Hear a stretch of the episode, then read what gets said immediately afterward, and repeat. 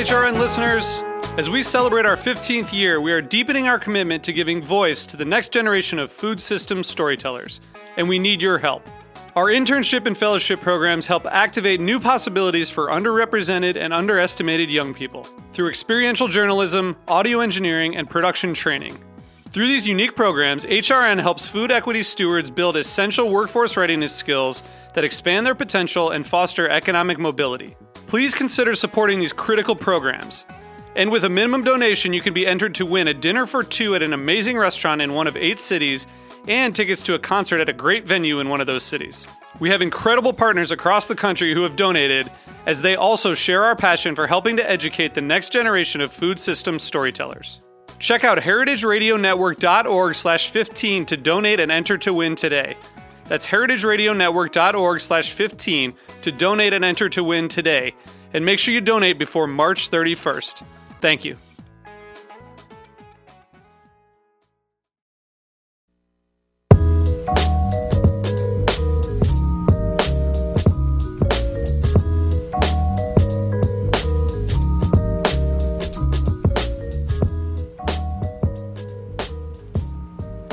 Hello, and welcome to the Heritage Radio Network's Farm Report. Um, today's Farm Report is brought to you by Tekserve and uh, the Lower East Side Ecology Center. Tekserve is hosting their eighth annual After the Holidays e waste events. Um, the Ecology Center is rolling out its eighth annual After the Holidays e waste events with 10 events in January 2011 to help you responsibly dispose of all of your unwanted or broken gadgets. Help us meet our goal of collecting 100 tons this January by spreading the word to your friends and neighbors, and of course, checking us out always at tekserve.com.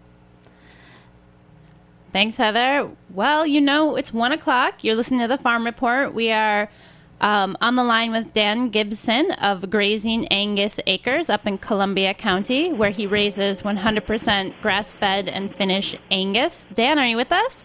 I sure am. Hey, Dan, thanks so much for taking some time out of your day. We are excited to learn a little bit more about your operation. Um, why don't you why don't you set the scene up for us a little bit? When did you get into farming, and how did you guys come to be on the piece of property where you're you're working now? Sure. Well, like many New York families, we were impacted by 9 11. My daughter, who was at NYU, was bombed out of her housing there. My son dropped out of Pace University and joined the military. And yeah, I was just completely freaking out. and I gave up then my New York day job. Uh, I was affiliated with Wall Street Types and uh, started making a transition to do something different in my life that I thought would actually matter. And um, we bought the land. Honestly, didn't know exactly what I was going to do with it. awesome. and uh, but I definitely needed a place to go. And then uh, we just started raising some black Angus. And one day, while I was still part of uh, New York City Wall Street types, I had a client visit me here who promised me that if I raised a particular black Angus we had on the farm on grass and grass alone for the rest of its life, he was going to buy it. And that was that. He didn't care what it cost. He was going to buy this particular steer. Nice. And time came that this steer was ready, and it takes about three years to finish a steer on grass and grass alone. And he, sure enough, was there to buy it. We had talked about it several times in between. And I asked him what the story was, and, and he said that he and his wife had two autistic children. Not severely autistic, but both on the autism scale. And they believe that their autism was either caused by or at least exacerbated by food allergies and the mm-hmm. things that are in modern day food. And so they wanted to go back to nature as much as possible and buy the cleanest foods that they could.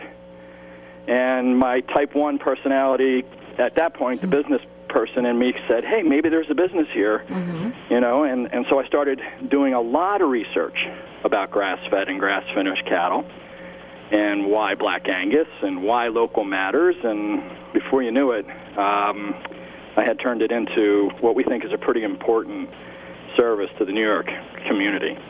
How many steers um, are you currently raising on your farm? We have about 300 head here today. Because it takes three years, two and a half to three years to finish cattle on grass and grass alone, that's actually three years worth of inventory. so we're always, we'll, we'll process about 100 head a year. And um, how has the processing um, end of things for you? Was it easy to find a, um, a butcher or I'm sorry, slaughterhouse to work with? You know, that was probably one of it was one of the hardest things actually. And fortunately, um, one of the things that the USDA has done that I thought was right was they supported what was called NELPS. It's the Northeast Livestock Processing Services Company. And I was able to find some small processors because the last thing I wanted to do was take two and a half, three years to raise hmm. this great steer and give it to somebody who was slaughtering 400 head an hour Right. and end up not getting my own meat back. So oh, I had oversight, and I was I was making sure, and you know, ultimately we became we went through the certification process to be animal welfare approved, and we found a small processor who um, was doing things right. We thought convinced them that they should allow the certification folks from AWA in to take a look at their process. And Eagles Bridge, New York, right up here, the around us here, will process for us seven head every other week. And when we take seven head there, that day they put down seven head. Awesome. And in 21 days, they cut up seven head, and I get those back. And that was important to us that it be a small processor, animal welfare approved, and NELPS helped us, helped us find the right folks. Yeah, Steve and Debbie of Eagle Bridge Custom Meats are great. That's that's the same processor that we used when I was working for Flying Pigs Farm, so I've definitely gotten to spend some time with them. Can you, Absolutely. Yeah, they're great folks. can you tell us um, the the AWA certification? What what does that look like? What does that mean exactly? Well, animal welfare approved will come to the farm and review everything about the way the cattle are raised, from birth to death. And so they require that they follow them to the slaughterhouse to make sure that that process is as humane as it is. The fact hmm. is, the animal's going to die Right. and we will eat it. And they wanted to make sure that they're raised properly, but also that they die as humanely as possible. Right. And and that's what they do. And the, the, the beautiful things about animal welfare approved is that they are independent in fact and they're also independent in appearance because they don't charge the farm at all to review it. Mm-hmm. They're actually funded by well-heeled individuals who care about the same types of things that many of your listeners will care about when it comes to the treatment of animals. So they're not. It's not a business that's being su- supplied or or supported by the people that they're reviewing. There's no fox in the chicken house here. They're And- not going to approve us because we're paying for it. They're going to approve us because we're doing what AWA wants us to do. And in Some the of end, the other big. I'm sorry. Go ahead. well, just adding value in the end, of course. Once you Completely. get to I use mean- their label. for the longest time, we were the only folks in the entire green market system who were AWA approved. And we got a lot of customers that would come to us and said that the only reason they were there was because we were AWA. The fact that our meat is great is the price of admission. the fact that it's AWA turned them. And, you know, we've got a lot of customers today that are steady customers that had been vegetarians for 13 to 30 years. Wow, wow. I you know usually think of bacon as the gateway meat, but gra- gra- grass-fed beef is making a push. You can't turn down a cheeseburger, though. Yeah. Yeah. Um. So I'm I'm a little curious. You know, you guys on your website are 100% grass-fed and finished. Um, and and I I have a clear idea what that means, but I know a lot of beef that's labeled grass-fed is is just grass-fed. So how like like where's the cutoff point? Like how how can you attain that labeling of grass-fed, and then at what point does it change to grass-fed and, and finished? Well, I mean, most cattle in the U.S., in fact, all cattle in the U.S., have at some point had some grass in their lives. That clearly doesn't mean that they're grass fed. Um, what what happens is what happens with all these labels. I mean, look at what free range means versus what you think it means. Look at what cage free means or vegetarian fed. And we can talk about all of those. But grass fed and finished means that the only things that my cattle have ever had to eat in their entire lives on this farm, and they're born and raised here, and right to you know they I don't buy them in. They're born here, they're raised here. Um, we're, we're with them every moment of of their lives. The only thing they've ever had to eat, other than the grass they walk around on every single day, is mama's milk when they were babies, just as nature intended. And that's what grass fed and finished means. And you need to be able to, I think, it's hard to rely on a label. Yeah. So I think that if you have the opportunity, you have to meet the farmer. You have to go to the farmer's market. You have to be willing to ask the questions. You know, a lot of people assume that everyone at every farmer's market is as clean and organic as as the day is long, and that's not always the case. And if a farmer won't take the time to answer your question, you get yourself a different farmer. Yeah, definitely. Uh, where, where, exactly? Um, I mean, where are you going? Are you at the farmers market yourself? Is someone from your farm? How frequently can people come meet you, and where? That's a great question. I, I, I actually have not um, hired anyone local New York City to just go sell our meat. Um, and I know that you know a, a lot of farmers do. I prefer to send people that have been here at the farm. So even if I were to someday hire somebody in the city where I just drop meat out of Green Market, um, I would make sure they were here for a week or two and understood everything that we did and why we did it, and were able to explain it. Right. We man the tent, if you will, at the Green Market. It's myself, it's my wife, it's my son, my daughter my son-in-law. My son-in-law Chip actually does most of the markets right now. Um, that provides me an opportunity to spend more time at the farm, which I like. But I'm there often as well, and I think that's a, I think it's important. I think that people have a right to shake the hand that feeds them. I, you know, as Michael Pollan says, it, mm-hmm. it's it's not just even a right. It's it's a requirement. I mean, if you're not, if you don't know precisely where your meats come from, you might as well buy it at Walmart because it's mystery meat, right? Mm-hmm. And we're horrified by that thought. So let's get out there, let's meet the farmers, and you know, my farm is open. People can come up here at any time and take a look around.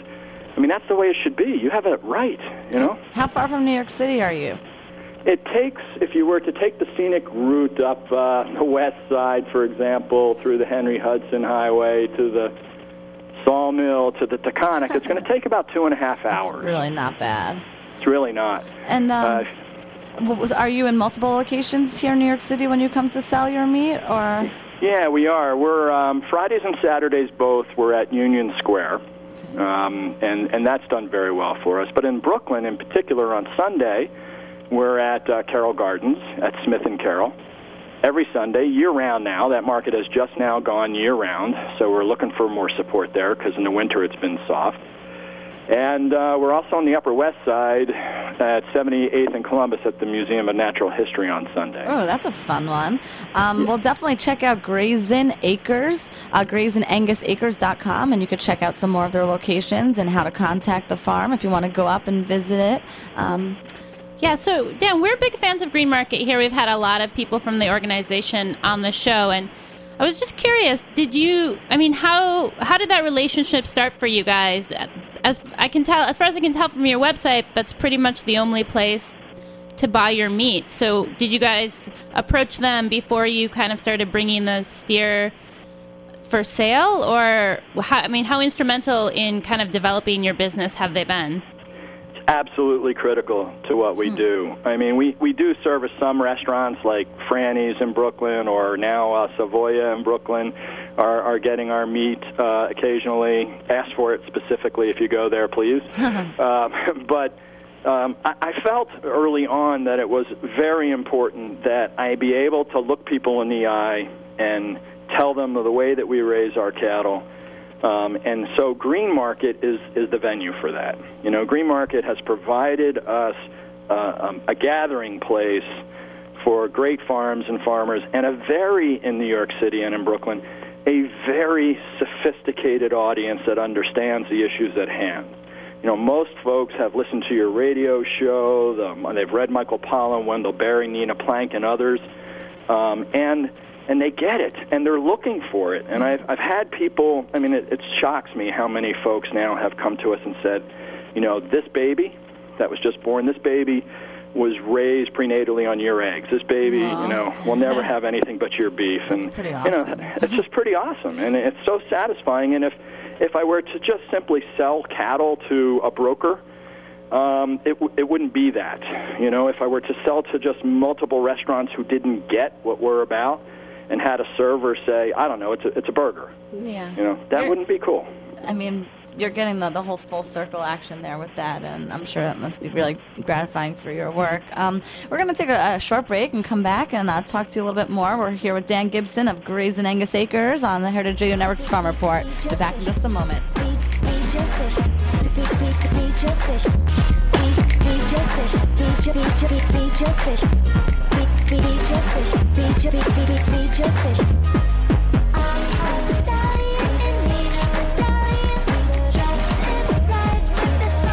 December 19th at Roberta's Guys Beer Fest. You have to be there.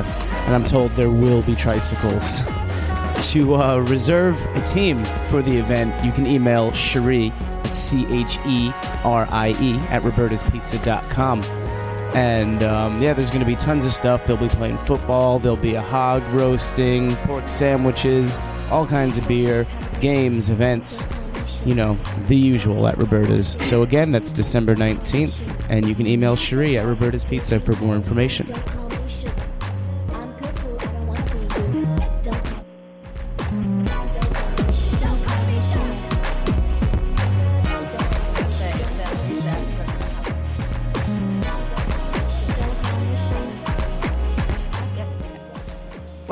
Heritage Radio Network's Farm Report, live every Thursday here at 1 o'clock. Um, we are on the line with Dan Gibson of Grays and Angus Acres, up about two and a half hours from New York City in uh, Columbia County, New York.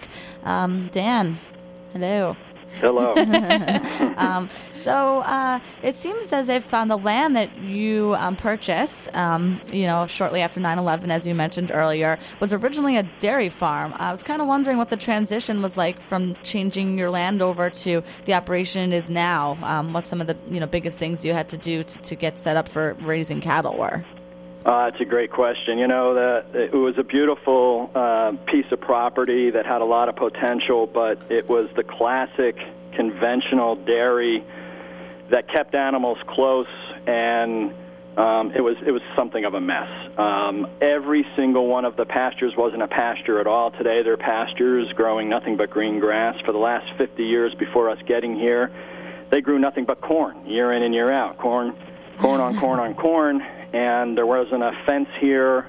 Uh, the the land, the 450 acres that we own, it wasn't used for the animals. It was used for the crops to feed the animals that were kept in barns, and they were kept in barns because in a conventional dairy, you want them to eat, lay down, make milk, get up, get milked, go eat, lay down, make milk. It's a terrible existence and I just couldn't wait to shut that down. I, I would get up and milk with them because the farmer who owned it before me stayed for a year, and I got my head around what the dairy business was, and uh, conventional dairy, it what just wasn't for me.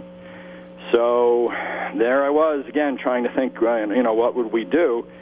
And that grass-fed opportunity came along. So this is the first year that uh, this summer we finished finally after eight years here, finished um, actually fencing in the borders of the property and getting good grasses established. You know, we had to let the fields go fallow for a while. You couldn't find an earthworm on the farm. Now you can't turn a shovel full without an earthworm in it. Um, and you know we've we've built the soil back up. We continue to do that by grazing the cattle through, and three days hence bringing the chickens through, because the best organic fertilizer known to man is chicken poop. And we use egg mobiles right behind the cattle, always three days, because they'll scratch the patties apart looking for fly larvae. And you know we've rebuilt the soil. The grass grows, and uh, it's just it's just such a sight to see. That's great. We, I was kind of wondering, you know, you said you did a lot of research when you were trying to figure out exactly kind of how to farm and, and what was going to be a good fit for your family and your property. What kind of were there any agencies, uh, you know, Cornell Extension or New York State Ag and Markets? I mean, who did you reach out to? Um, people in your community for kind of more of the hands-on or experiential learning that maybe is a little tougher to get through through reading. Well, there wasn't anybody doing what we do at the time, and we. Um, we had a hard time getting our heads around that. First of all, I, I actually think 20 years ago, 25 years ago, it might have been very difficult to do what we did here. But with the internet, if you're patient, you can you know ferret out the bad stuff. You can really figure out just about anything. And so I'm not sure it was doable before, but today today you can find things out. And you know the biggest inspiration for me was Michael Pollan's Omnivore's Dilemma and the farm that's featured there and from Swoope, Virginia it's it's how and why we farm. You know, a lot like what what you read there, um, and to to replicate that here, but take it up a couple of notches. You know, you asked me before about the Black Angus, and the reason that we selected Black Angus is two reasons, both of them about fat, because nat- Black Angus naturally marble better than any other breed, which means that you're going to get a very tender steak. But it's also the case that the sun's energy that's captured by the grasses we raise here, which are also kind of special, that is captured by our ruminants, our cattle, the benefits you're looking for, you know, the, the beta carotene and the omega 3 benefits that you're looking for, the CLA, they're largely in the fat, not so much the meat. So you, you know, fat from corn finished cattle bad, mm-hmm. fat from grass finished cattle good. and, and, where did you um, find your breeding stock? Um, you know, did you have a special place that you found your cows, or? There was um, a seed stock provider here in Columbia County that I befriended, got to know. Um, top of the breed. He was um, breeding seed stock, whether it be bulls or cows, for people to start farms around the world, literally. Um, he would ship semen from his prize bulls everywhere. So we had a relationship. We started to buy in our uh, initial stock there and then just grew organically from there.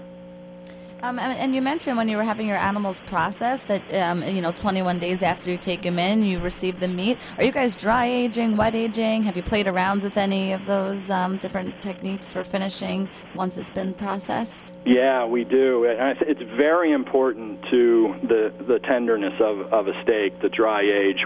That's why the 21 days. Our uh, sides hang for 21 days and that gives the enzymes an opportunity to break down the cell wall structure enough that um, a piece that might have been tough would not be. Okay. The the problem that you can sometimes have, and some farms sometimes have with dry aging, particularly grass fed, is that it will enhance whatever flavors in the meat. Hmm. And if the flavor of the meat has an off high protein flavor, as sometimes grass fed can, and it's caused by grass that's high in protein and not enough energy, that you need energy for the microbes in the rumen to break down the grass cellulose walls to allow the uptake of protein to build fat in an animal.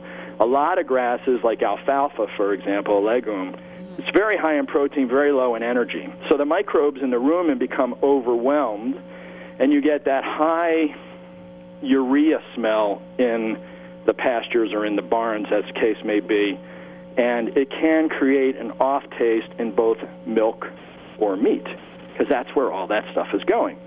Well, we're we've carefully selected our grasses to be high sugar, high carbohydrate grasses because that is what energy is to a microbe, sugars, carbohydrates. Sure, yeah.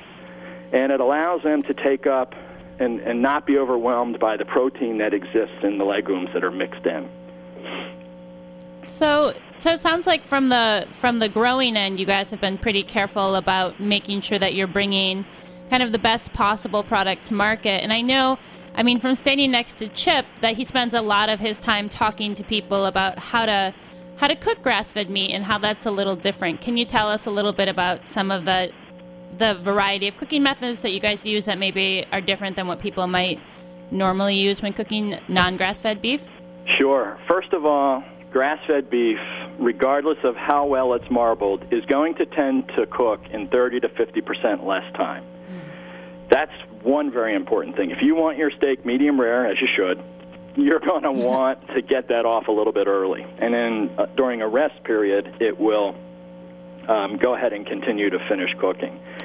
We get a lot of times people would say, "My goodness, that's a gorgeous ribeye, which is our signature steak, or it's a great-looking sirloin, or a New York strip, or T-bone, or porterhouse, or filet mignon, even."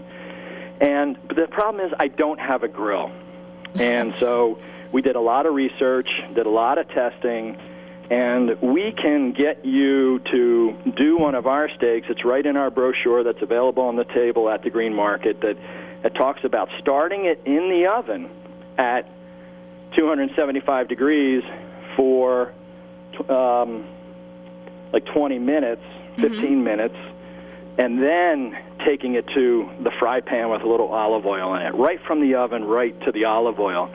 And what we found was that when people, it's a little counterintuitive because most people want to sear a steak and then put it in the oven to finish it. Sure, yeah. But what happens is that invariably people will think, I got to leave it on a sear a little bit longer because I got to get it into the middle a little bit because I don't like it where it's red or and what happens is that will seize up that meat. So by putting it in the oven first and then just going for color and caramelization and not trying to cook it because the steak is actually done when you take it out of the oven, Okay. you're just going for color and caramelization. You end up with a really tender, really beautiful steak right there in Brooklyn. Yeah, well, it definitely sounds like a great uh, cooking technique for uh, some New York City, Brooklyn residents that don't have grills.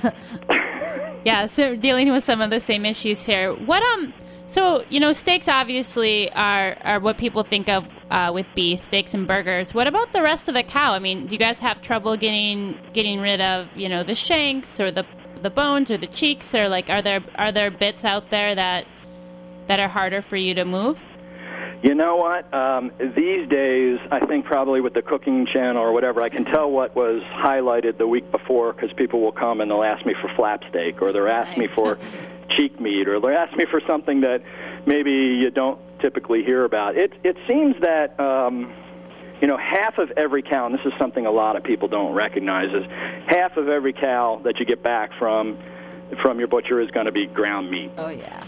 and so we are 500 you know we pounds, love burgers probably. we love our ground meat we love meatloaf but we also make a no nitrate very clean hot dog and a lamb casing um, we you know we make sausages that are a little bit that don't have any pork in them for folks who who don't want pork for either religious or dietary reasons um, I tend to eat pork sausages myself as well as our beef uh, sausages but you know there are people who don't who can't take pork and so we provide that as a service. Um, so we, we, we look for avenues to actually move ground meat. It seems that the steaks regardless of the steak cut or even the bones marrow bones people are eating marrow bones like crazy. You Oh, know yeah? it used to be they only wanted to give soup bones and marrow bones to their dogs and now everybody makes their own stock and everybody is interested in getting some marrow out of a bone given its health benefits Yeah, and it looks really nice on the plate, you know, all that Totally. good stuff. So, I mean, I'm being at the farmers market and, you know, in, in upper state New York. Um, have you found or spoken to other farmers about why more don't do grass fed 100% and grass finished?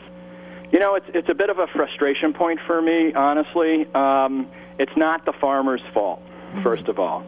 It's they've been incentivized to farm the way they are. They've been incentivized to use corn. I mean, goodness, we're trying to find ways to use corn in in uh, in vehicles, and we know that that's not cost effective or even environmentally friendly. Um, the USDA has incentivized farmers for the, since World War II to feed out corn. And there's a huge cost for having done that that wasn't readily apparent early on, but it's clear today. And today I'm thinking it's time for farmers to say, look, enough is enough. Corn isn't the way to go. It's clear there are health issues, there are social issues, there's economic issues, there's environmental issues. They're huge. And we got to clean up our act and get away from corn. And I think that, you know, programs such as yours and uh, the sophisticated audience we have there that makes a decision to buy ground meat from us rather than 99 cents at Price Chopper or wherever uh, is is going to make a difference. And I think we can change the world, but it's going to be one customer, one loyal, grass-fed customer, um, and one farmer at a time. There's not going to be a sea change because our government just isn't capable of making that sea change. And what about oh, long-term cost-wise? Your feed bills must be a lot less expensive than those finishing on grain, right? Well, you know, you would think so, Oh, except here in the Northeast. It sounds like grass would be free, but we've cultivated the best grass, right? We've got the best genetics, we've got the best grass, but it's also taking me two and a half to three years to finish a steer. When you feed them corn, you can do that in 12 to 15 months. So you're turning over so much faster that it's actually cost effective to to feed out grains. And remember that those who are feeding out the grains in those large um, feedlots, the CAFOs, they're doing it. They're buying that grain at less because of government subsidies, at less than what it cost the farmer to grow it, five levels removed from that feedlot. Mm-hmm. So it's, you know, you would think it would be cheaper for grass. It's actually significantly more expensive because we're feeding them for two or three winters instead of one. You know, and the grass isn't growing right now, my friends. it's all white up here.